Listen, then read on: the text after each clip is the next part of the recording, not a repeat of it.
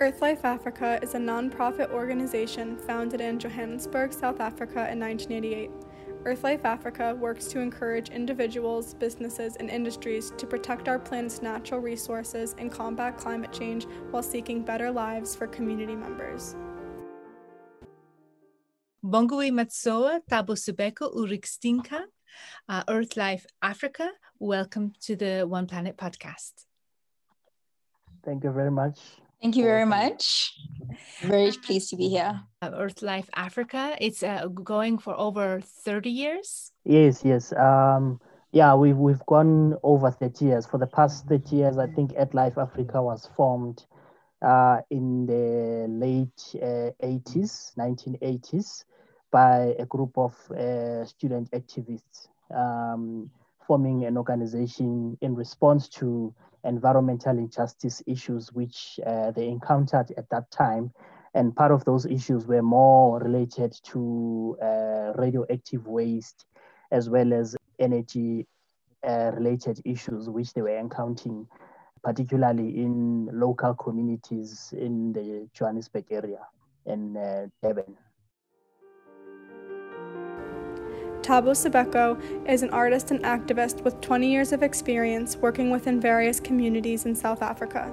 As a coal campaigner, he works with coal affected communities to discourage the further development of new coal projects while showcasing the benefit of renewable energy technologies. Tell us a little bit about the evolution of Earthlife.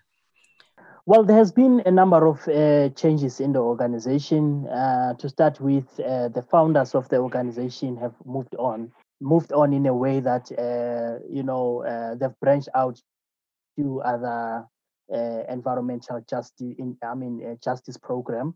But um, they're still with us. they still provide a lot of you know information to the organization, even though they are not with us in terms of operations, day to day operations of the organization, but they still provide a lot of uh, uh, technical information to get the organization going. The, the Earthlife Africa evolved from, you know, from generation to generation, you know, um, I mean, for the past uh, almost 20, 20 years, basically, the organization was more of an office-based uh, kind of an organization with a very few uh, outreach uh, programs where visiting, uh, you know, affected communities. But for the past 15 years, the organization evolved. There's a, there are a lot of changes where now there's a human face of the organization. So there, there has been a lot of involvement happening um, in the organization. Generation to generation, they join and they leave and they leave it to the others. It's, it's more like activists passing a baton to, to other activists to move on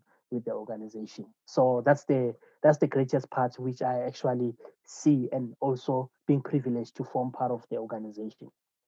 And you're involved, uh, just to outline your different activities, uh, you're involved with a lot of the education outreach, which is so important. Just tell me a little bit more, and also Bongiwe, so I have a, we have an idea of how you complement each other. Yeah, well, maybe just to quickly jump on that, I think the educational aspect of the organization is that for many years, if um, people, more especially affected communities on the ground, they are left behind in terms of uh, decision making processes uh, whereby uh, you know important issues which really affects them in a daily basis don't have they don't actually been given a space where they are able to make a meaningful contribution to those processes.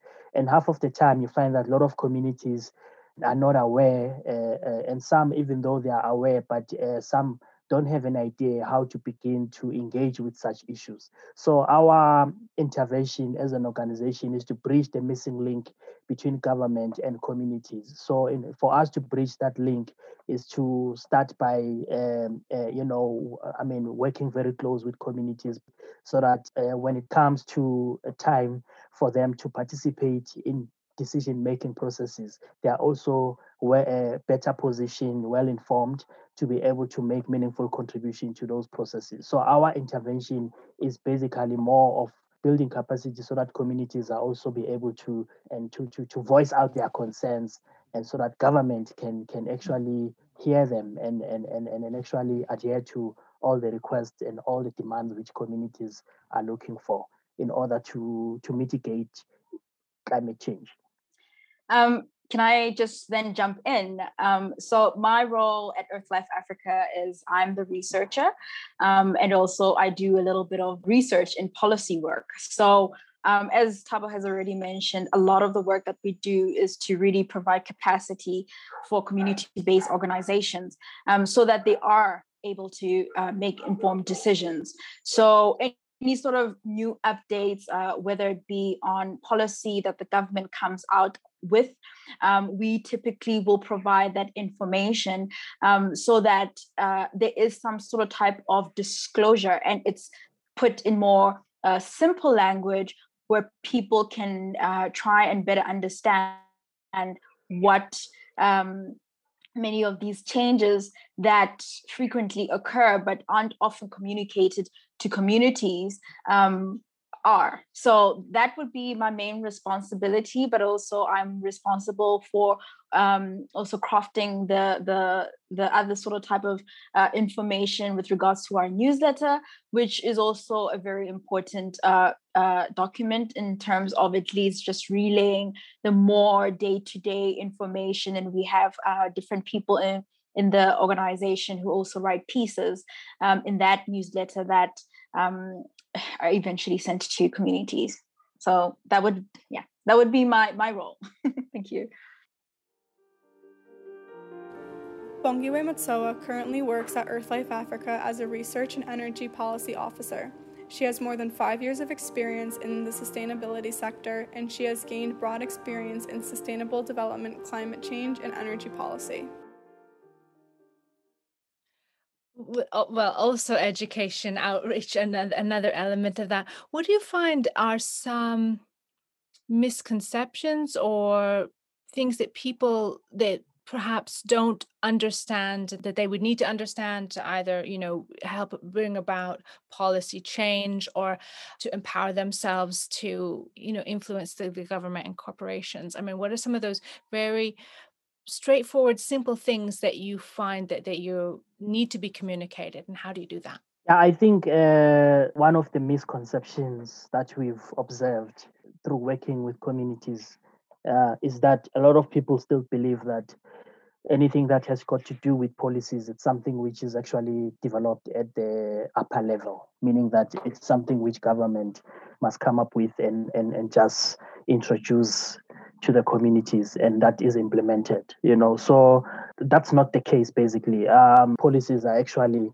should be a bottom up approach whereby uh, each and every member of the community is entitled to actually make a, a, contribution to the policies which will be everyone will be abided to you know. Because if it's something that comes from by only government and it's been just uh, introduced to communities to implement nobody will actually adhere to the to the policy because it's something that is strange you know it's nobody is aware about it and and and, and suddenly people are forced to actually but if it's something which is collectively developed by communities in inclusive of government and it's something which uh, everyone it's a collective agreement you know and everyone is very easy for all of us to actually adhere to to to to the nitty gritties of the policy.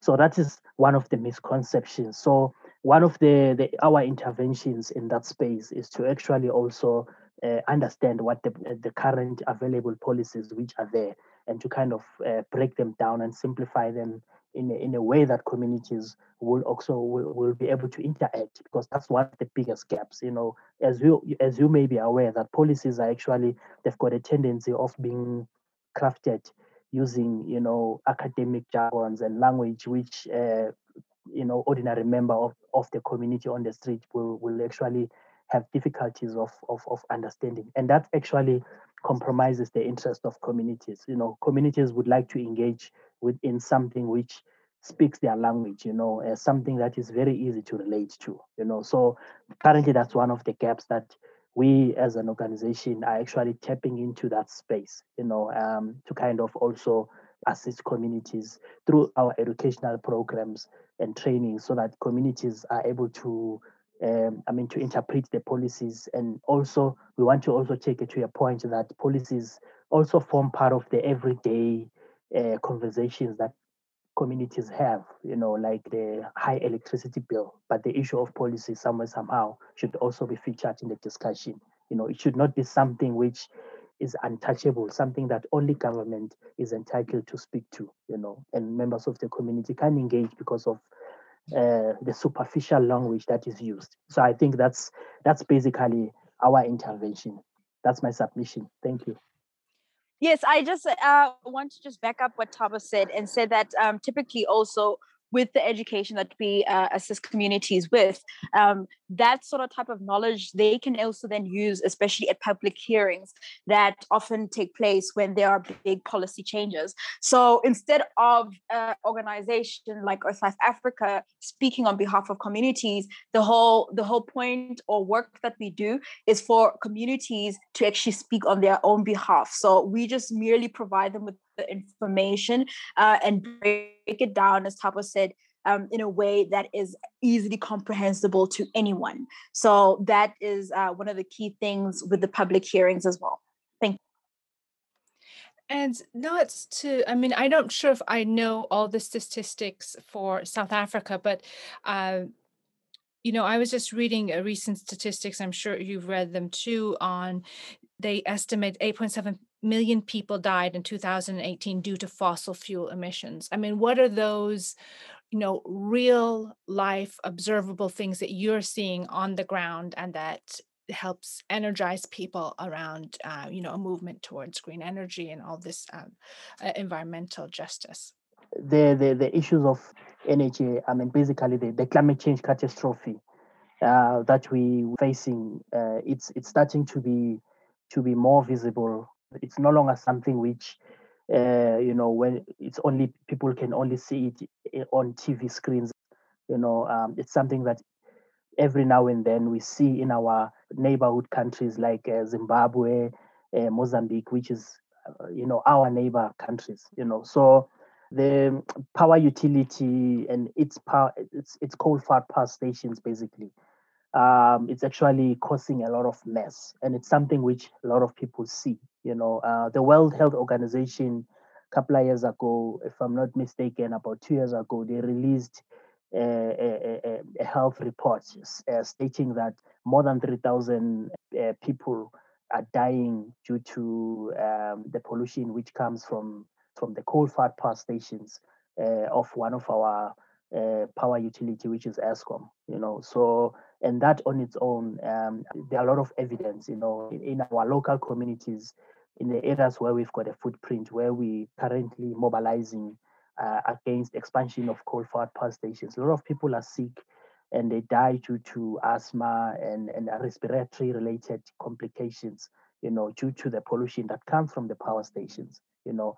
That is actually evidenced. Um, if you go to local townships four decades ago or three decades ago, uh, local uh, pharmacies in, I mean, there, there, were no pharmacies in our local townships, but now recently, the pharmacies, uh, companies or shops are actually expanding and, and they're making a lot of great revenue because a lot of people are sick and, and all that is due is related to also uh, climate change. You know, it's not only uh, old age, like, uh, you know, we, we, we, used to uh, see a lot of elderly people getting sick. You know, even younger, the younger generation now is sick and they don't know what is what is what is currently happening with them.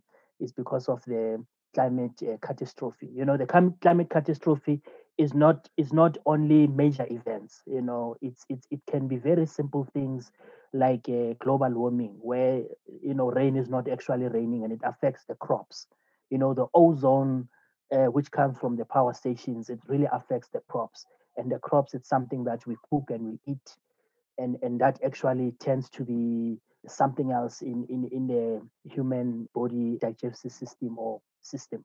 So it's very broad, you know. So, but but a lot of people are now beginning to to to to to to, to see that uh, they are sick not because of poor healthy lifestyle, but they are sick because of the activities which are perpetuated due to the to the pollution that is actually uh, produced, especially from the power stations and the coal And Ulrich, who joined us a, a bit late, uh, you're speaking about um, energy sources and you focused on um, anti nuclear energy campaigns. Could you just tell us a little bit about that?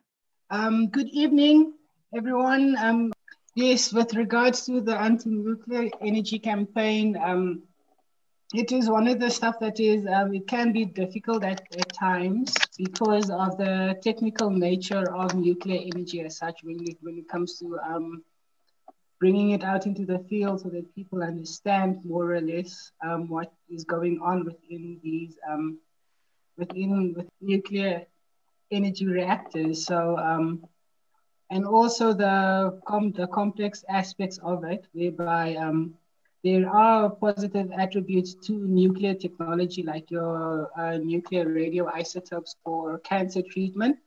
So we also have to make people aware of um, the positive aspects of nuclear technology, but nuclear energy in it of itself is something that is fairly complex, but is something that is easily opposed uh, from a grassroots level, uh, community side, as soon as you get them to understand the gist of it and uh, more or less how the process works and how they're going to be affected. But I think the main issue with um, nuclear energy and nuclear, the anti-nuclear energy campaign is making something that is very complex, uh, relatable to people so that people then can actually voice out their own opinions from a more informed standpoint.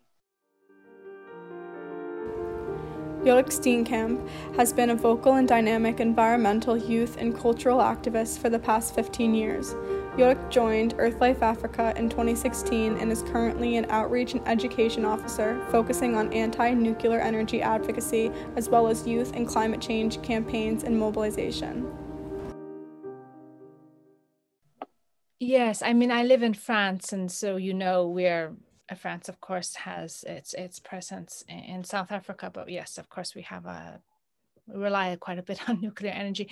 And you know, I'm wondering in terms of what you know the the move towards um, greener sources of locally distributed energy what are some of those programs that earthlife africa is getting behind and and i just want to explain this is uh, this is a podcast so people can't see but uh, ulrich now has talking about you know being in touch with nature now has a bird perched on his shoulder which i really appreciate. What is your bird's name?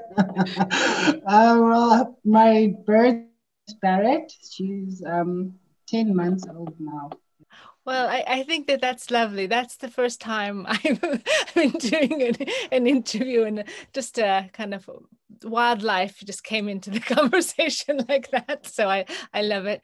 But yeah, just tell us also about, and this is for, for everyone, you know, because we want to uh, understand how um, Earthlife Africa, what programs you're promoting towards that movement towards green energy. Well, when it comes to renewable energy, it is something that um, the, the, the, programs that we, that we are operating is um, also showing people the vast abundance of um, renewable sources that we do have locally and that we ought to utilize because it is something that we have in excess of. And we're not utilizing that, we, we are opting for older energy sources, more polluted energy sources instead of that which we have in abundance.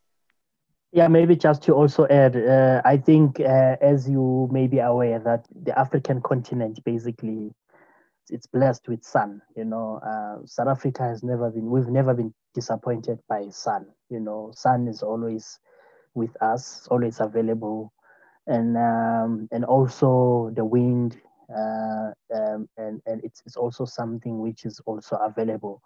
So in the areas where we have a footprint, like the your North Johannesburg, uh, which is uh, Limpopo, and the Eastern Cape, you know, there, there's always a potential for sun and wind. Um, so we're promoting the renewable energy sources as something which is available and something that can actually be cost effective for our communities because a lot of I mean, if you can see the stats, uh, a lot of people are unemployed, and it's even worse now because of the outbreak of the COVID 19 and the national lockdown. A lot of people lost their jobs, you know, so people can't afford to pay for, for electricity. And the worst part is that also the tariff hikes from the power utility are actually pushing people to a tight corner, you know, where a lot of people can't really afford to pay for power anymore. So people are actually desperately looking for a nearest island that they can jump to, you know, uh, something, I mean, uh, they're looking for a switch off, an alternative, basically. So the renewable energy technology, it's something which our government is very lax, you know, to promote and, and to actually roll out in a lot of our communities, you know. So as you know that our government is actually also rolling out the, the program, there's a program called RDP, which is a reconstruction development program whereby uh, that in that program they're building houses for the underprivileged communities. So with that program handing over of those houses, we feel that at least one house should have at least a solar panel or an element of a renewable energy technology somewhere somehow, you know, so that to assist that member, uh, that household to actually save or to, you know, to save the little income that they have instead of taking everything and just putting it and paying uh, our power utility. So um, that's that's one of the reasons. And also we also we know that this one is also one of the uh, the methane gas is also one of the greenhouse gas, you know. But if it's quickly banned and then uh, it actually eradicates that uh, methane gas, you know, reality. The use of the biogas digester. There's a lot of uh, food waste that is actually that lands up in our landfill sites. And landfill sites as per government's report is that uh, we're running out of space you know to actually only dump food and, and waste. So in a broader picture it's more of uh, encouraging to uh, you know the whole concept of recycling and reusing uh, the reuse of our resources mm, uh, as well as your, your food waste can actually be, be, be taken to a biogas digester and it produces methane. And that methane can be used for heating and for lighting you know to a certain extent you know. So that's also that's one of them. Uh, uh, i mean we we actually going along those lines you know. Uh, but not only just introducing the renewable energy technology to our communities we want also communities to have a sense of ownership of these programs. Like uh, we promoting what we call a socially owned renewable energy uh, program, where members of the communities themselves are actually in charge of generating their own power, you know, their own energy, you know, so that um, if anything happens, they are there by themselves to be to actually vitalize the, the technology instead of waiting for private companies to come and do it for them and, and, and money actually or resources are actually being taken away from that community you know. So that's bas- it's, it's basically promoting the, the, the concept but also uh, keeping in mind that resources also should be circulating uh, within the very same communities that are actually uh, running that particular program Yes, but um, this is not uh, in particular something that Earth Life Africa is doing, but I just wanted to maybe also detail also what's happening at policy level.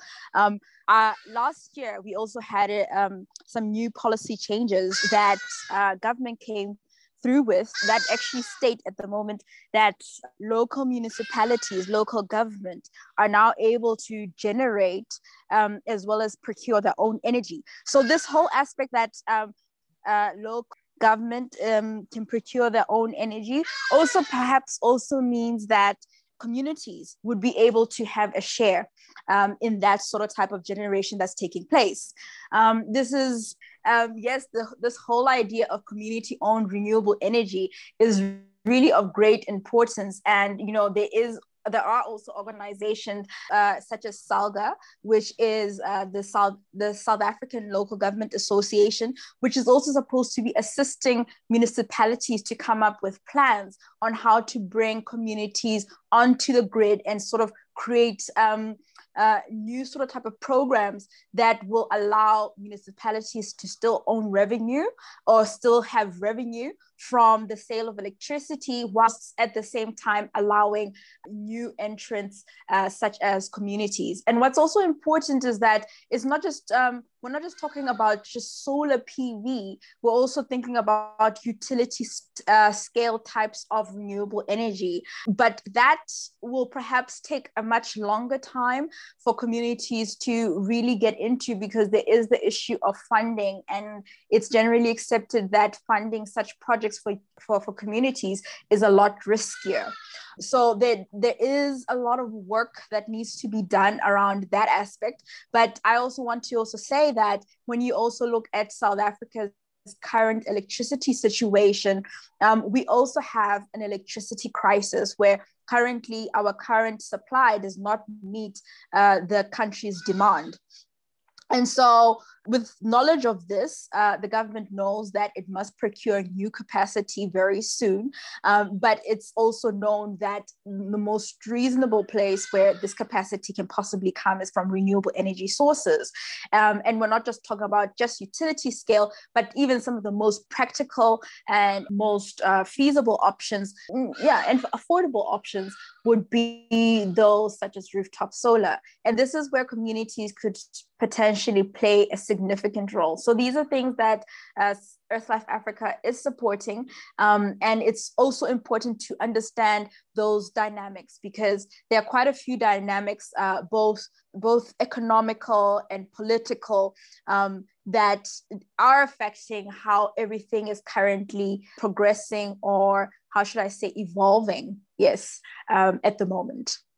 This is this is very interesting, and I love to go into the specifics of it because I and we're all seeing. Uh, I think we all want to have that move, but what is the cost, and how can it be done most efficiently? What are like the costs involved uh, with maybe doing collective programs with the rooftop solar?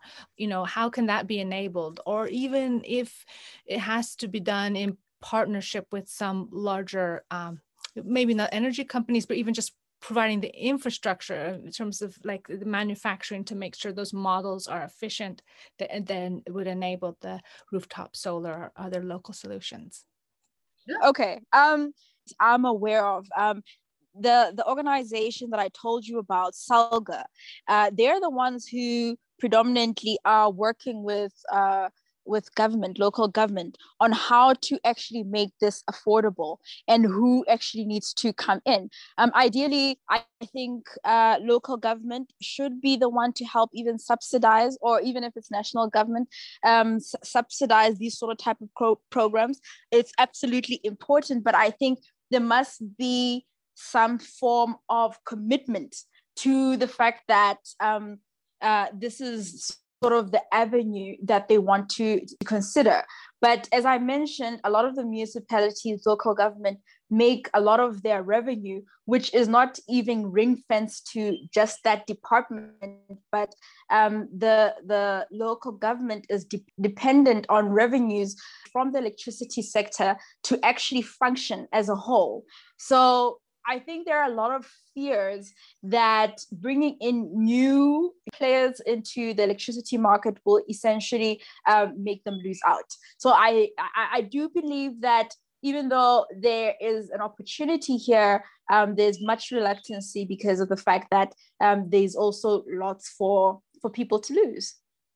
Now, I just wanted to add, pardon, that even on a large scale um, policy level, the reluctance of um, introducing renewable energy technologies is clear cut. When we look at uh, major energy policies like our integrated energy plan or our integrated resource plan, that, that has a scope up until 2030, or but it gets renewed every now and then. Um, what tends to happen is that there's lots, lots of um, dependent still on, on coal-based electricity.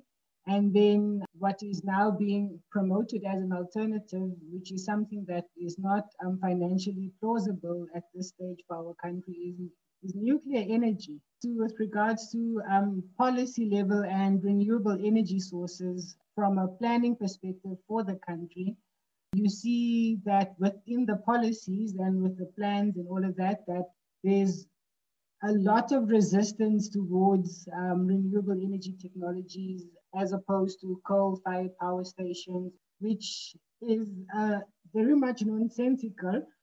Yeah, with in in terms of finances, um, there's literally um, a, obvious po positive side of, of installing renewable energy technologies versus um, coal-fired power stations or nuclear energy power stations. And what is also very sad is the fact that as a country, we were the first, we were leaders in lots of different renewable energy technologies, especially with um, concentrated solar power. Um, our country had a high ranking with regards to the not just the feasibility of it, but also with the science involved. And due to the lack of, lack of interest and um, push from government, that is basically being subsided. And, and the, the most obvious reasons that government and the policy decision makers as frugal as finances whereby at the same time they're complaining that this renewable energy technology that can actually provide baseload energy, meaning we will not be having our load shedding issues that I'm probably about to face anytime soon. We are opting for stuff that is more expensive and that has um, very negative impact on both the environment and the local communities around us. My name is Corey Donnelly, a junior at American University in Washington, D.C., majoring in film and media arts with a minor in international studies. I'm currently an associate sustainability podcaster for the Creative Processes One Planet podcast. My day to day life is spent as an environmental and wildlife activist, in which I use my passion for photography, filmmaking, and art to advocate for environmental justice and change, much like Thabo Sebeko, who uses his art to promote environmental advocacy throughout South Africa. The work that Earthlife Africa carries out resonates with me as I truly live by the motto, What we save saves us. Earthlife Africa certainly works through the same ideal that only by saving our planet can we save ourselves. In turn, they use this mentality to not only energize local communities about the looming devastations of climate change, but most importantly, Earthlife Africa empowers these communities through outreach education. I find it extremely prevalent when Thabo and Bongiwe elaborate on the misconception that environmental policy is something that stops at the upper level of governments, leaving the people with little to no say about the environmental activities that will undoubtedly affect their daily lives. They go on to reveal that this is in fact far from the truth, and citizens can actually make a widespread difference in local environmental policies. And as Jorik states, it is a matter of making a complex concept understandable to people who may be unfamiliar with it. I applaud Earthlife Africa for this aspect of their educational work, as it is imperative that communities understand the logistics of environmental policy if they strive to see a difference in the way that their environment is governed. And now, back to the interview with Earthlife Africa's Thabo Sebeko, Bongiwe Matsoa, Jorik Steenkamp, and Mia Funk.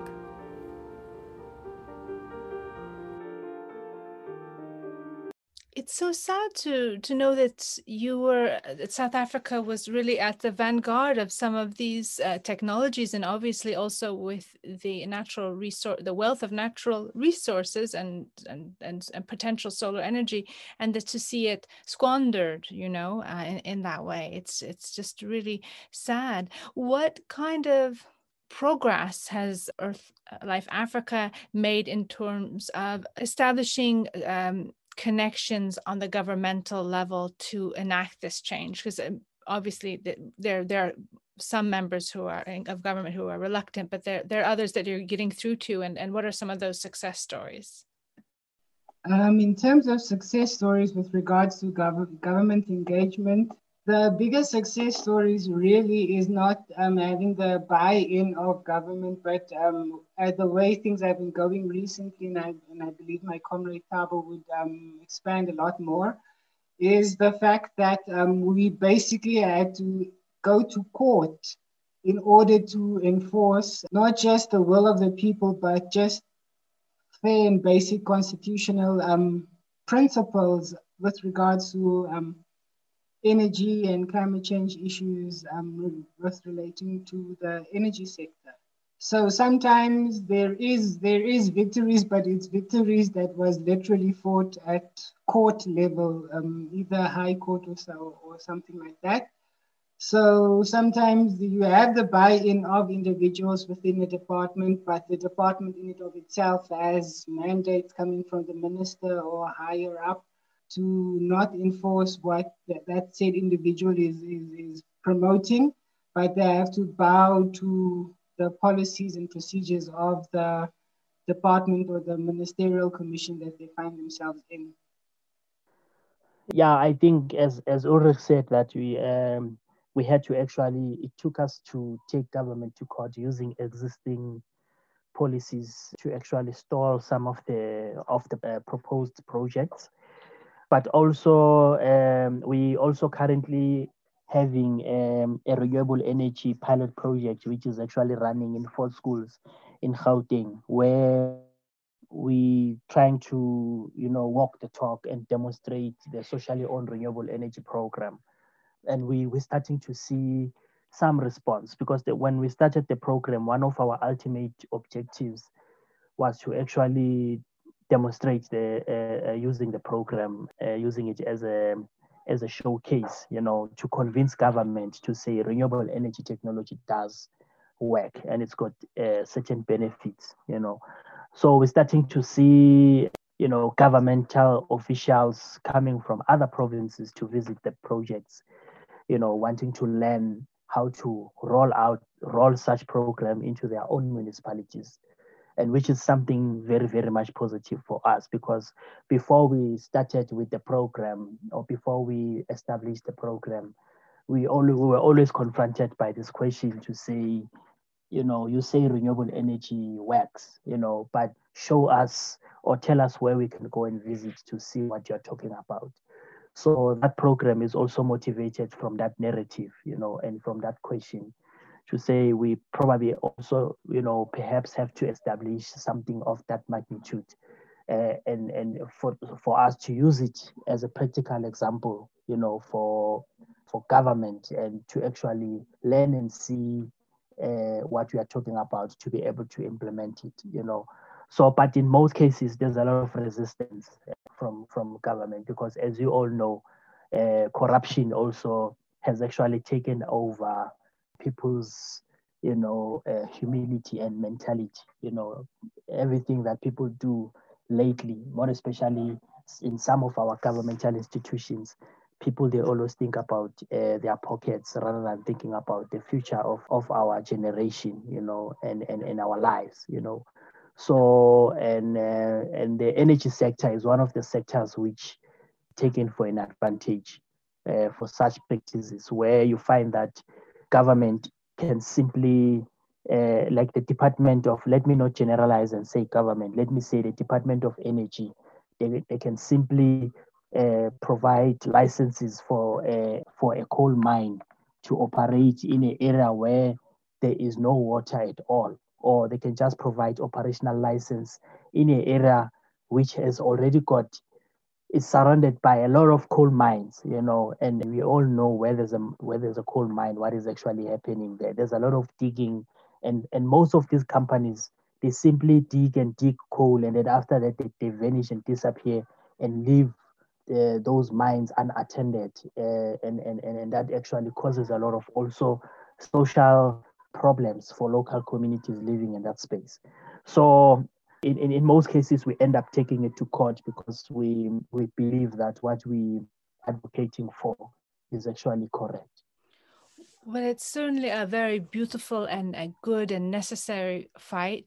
But you know, why why why did you become an environmentalist? What is you know, those are the the negative problems that south africa and we're dealing with around the world. But you know what are some memories you have of south africa and the natural world uh, that you love that you see vanishing and you want to preserve for future generations yes if i can jump in because the eskom just announced recently about their load shedding it's now in stage three comrades if you're not aware no what i love about being an environmentalist and why I became one is I love animals and I love just being out in nature. I'm, I'm one that loves hiking and I'm also very um, involved in cultural activities. And in Africa, when it comes to cultural activities, it's not, um, there's no point when nature isn't part of it. So fighting for nature is also fighting for the cultures of our country and also fighting for the animals and the beautiful scenery that, that we love. So, and the memory for, for me, if I'm just reading your text correctly, my favorite memories with regards to nature is me just walking up with my with my grandmother and just getting honeybush tea just on our way between our house and my granny's uh, granny's place. Are, we used to have a lot of abundance with all of our medicinal herbs and stuff, but due to climate change and um, human influence, all, all of that bounty of nature is um, dwindling. And I would be I would be very much angry with myself if I died and I didn't do my best to fight for, for the restoration of, of life of this planet because we only have one and we're supposed to love it. that's that's very beautiful you can see the connection very very strong and uh, i want i mean i guess you still are power so you're still connected but i want to make sure that we got that in um, and uh, uh, Thabo and uh, Bongiwe, uh, you too. Why? I mean, why? Why become an environmentalist? What moved you about this world, and do you want to preserve it? Immediately after I, you know, uh, I left high school, um, I was actually pursuing uh, my art career because, you know, I'm a, I'm a I'm a visual artist. But after attending one of the community workshop, which was organized by uh, one of um, uh, NGOs. Uh, that actually caught a fire on me because my artworks were, were mainly about collecting uh, usable waste material, like domestic waste material, and my artworks were, was were mainly creating something out of out of that, you know, making art out of waste. It's a program which I, I started. So, but attending that that that uh, workshop actually that was my turnaround because they actually spoke exactly about I mean, the things which I was unwittingly doing, you know, but not aware that by going out and collecting usable waste material, it was actually cleaning the environment, you know, and creating art was something that is something that is close to my heart. So since then, I never looked back, and and and I started um, uh, following the environmental, you know, issues and up until I realized that I was actually we were surrounded by a lot of environmental injustices, you know, and then I started following that. So for me, being part of the environmental movement, it makes me feel like a better person. It makes me feel like uh, uh, there is something which I'm I'm living for, you know, to save the nature, something which cannot speak for itself, you know. Uh, even though there's a lot of retaliation that we see, you know, from the Mother Earth you know, uh, lately, you know, the climate change, climate change catastrophe that we're experiencing. But uh, I, I, I, what I'm saying that the spark was actually started by that workshop, and and and, and for me, uh, it's something which which troubled me for for so many years because I didn't want to leave my artwork, but at the same time I wanted to be an activist. I wanted to do something about the environment and and that program making art out of waste is something that also brought me even closer to environmental uh, programs. I started by before i pursued uh, an environmental career i started by doing action programs in our communities. It gave me a direction because it was very easy for me to choose a career moving forward. And then i started training and going for for for, for courses uh, on environmental management. So but then um, space which we are currently at now, seeing what is actually happening in our communities, it's something that also uh, is an energizer for me. You know, every time uh, I, I, I, look at the images from my phone and seeing what is happening in our communities, it makes me, it gives me energy to actually do more for our communities and do more to push back coal. So I think that's, that's the short of it. That's all I can say for now. Well, we'd love to. I mean, you know, this is a our environmental podcast, but the greater part of creative process is, of course, celebrating artists. So we'd love to publish your work. In fact, the student curator who will be anchoring this, who is Michelle, who's oh, I'm on her Zoom. Um, yeah. She's also, you know, the arts is a big part of it and i'm an artist so, but so i understand that being torn between doing personal work you know because that's a it's a real choice do you continue to do a work that is personal to you, but maybe isn't for the greater community necessarily? And then, or using the time that we have on this planet to try to make do collective projects that benefit all. Um, so I really appreciate that. Not sacrifice, but the choice to dedicate your time and to, to be committed in that way. Because there's another thing, there's works of art. And I also believe that each life is a work of art. Uh, and also Bongiwe, your work as an activist, uh, an environmentalist is, is also a work of art. Tell us about your memories of this natural world and what you love. Okay, so um, for me, to be honest, um, when I think about how I ended up in this career, I actually started off as a biochemist, like studying towards a profession um, towards biochemistry. And I was in the profession or studying towards the profession for more than five years. um, but I eventually decided I wasn't happy and I, it took a bit of convincing from my parents that you know I needed to make a, a career switch, and I, I, I remember watching the news a couple of years ago, very very long, but um, climate change was becoming a huge uh, issue and it was becoming something well publicized, and I decided that I wanted to change careers, and that was something that I was going to do. So then I did my MPhil in environmental management with Stellenbosch University.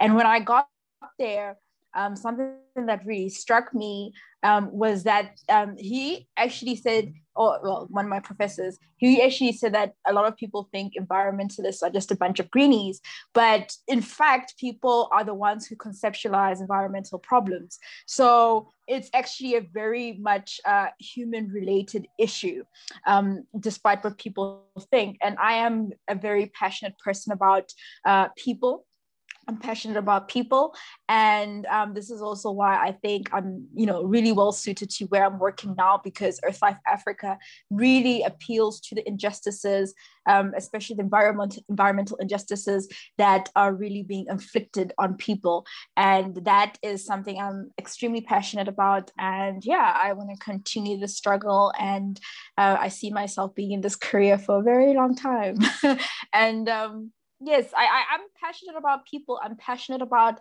the world and i can only think about my childhood as being like these really uh, great memories that I have of me being out in nature and seeing more ladybirds, which of course now I don't see much of.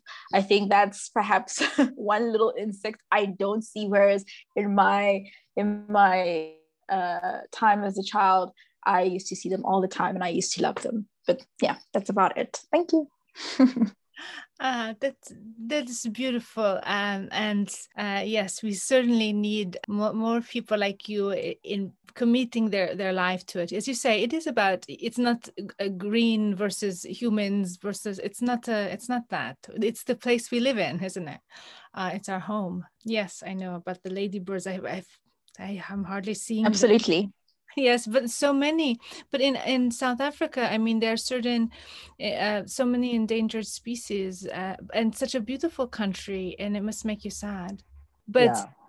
you know what with all the natural beauty there and to, to see uh, in a way thrown away by people who would would not respect you know what the the beautiful home you have.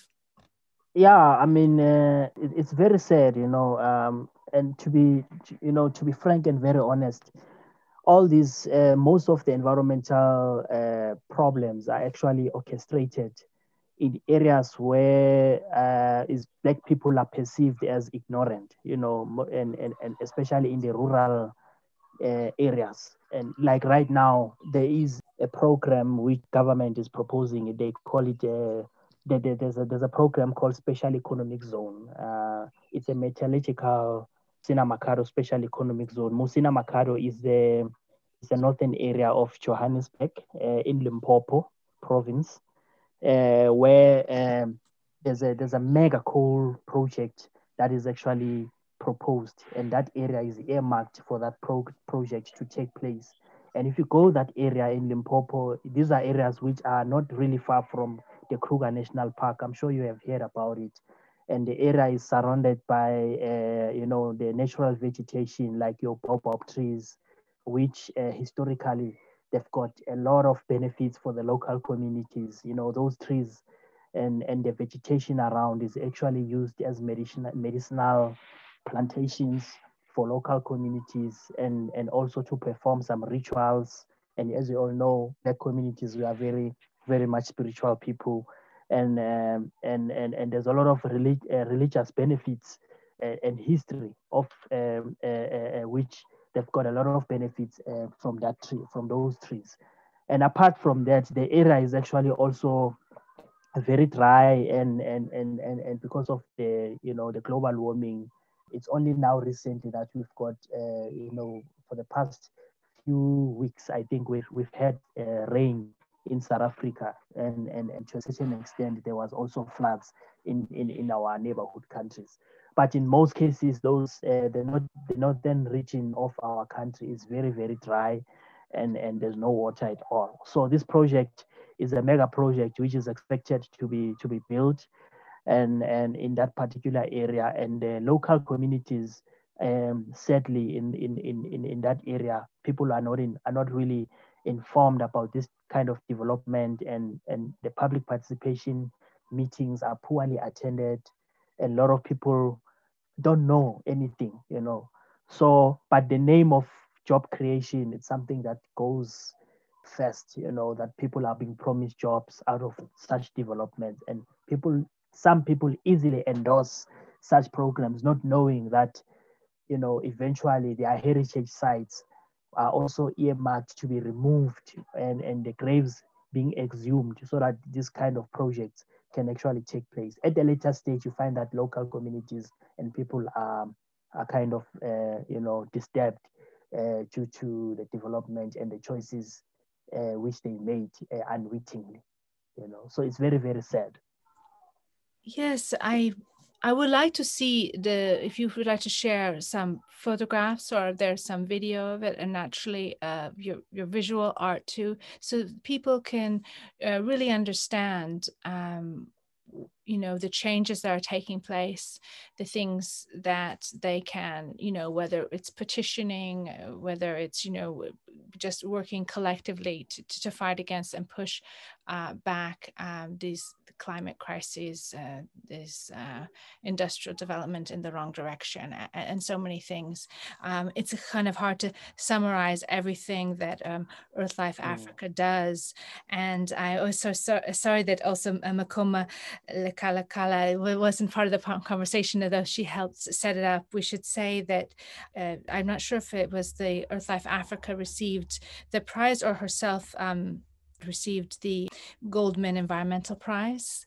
Um, but uh, I'm sure she has so much to say, and having been a part of Earthlife from the beginning.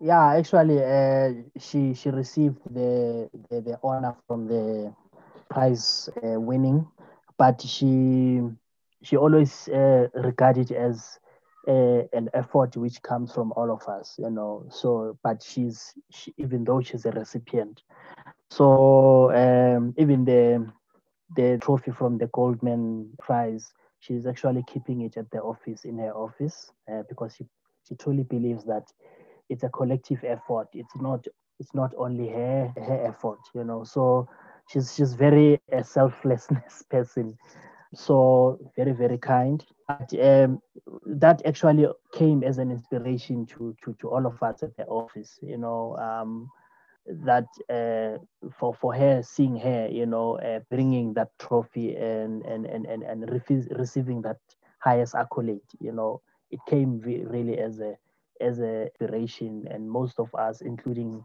uh, young activists uh, are actually looking forward to to to that and you know uh, using it as a motivation uh, which enhances the activism on the ground you know. So yeah i from the office and everyone i think we we we, we were very much inspired by her you know uh, uh, receiving that kind of an award we know it's it's um, it's that space it's it's it's highly recognized space and for the work that she did we also truly believe that it's it's something that is well deserved uh, for to be received by somebody like her. Well, certainly, she's a great teacher, and the other members of Earthlife Africa are great teachers and mentors for, for all of us who, who try to, to do our best in order to um, preserve the planet for future generations. So, I would like to thank you, um, Ulrich Steenkamp, Bongiwe uh, Matsoa, Thabo Sebeko, Earth Life Africa, uh, for your important contributions and all you do to protect the environment and bring about environmental justice and create a better quality of life for future generations. Thank you for adding your voice to the One Planet podcast. Thank you very much, and thank you for having us. Thank you to the listeners. Again, Absolutely. Thank you very much. Much appreciated.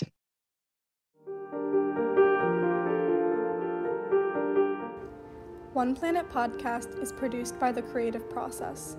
This interview was conducted by Mia Funk with the participation of collaborating universities and students. The associate interviews producer on this podcast was Corey Donnelly. The digital media coordinator is Hannah Story Brown, and the theme music is written and performed by Juan Sanchez. We hope you've enjoyed this program. If you'd like to get involved in One Planet Podcast and be a part of the climate change solution, just drop us a line at team at oneplanetpodcast.org. Thank you for listening.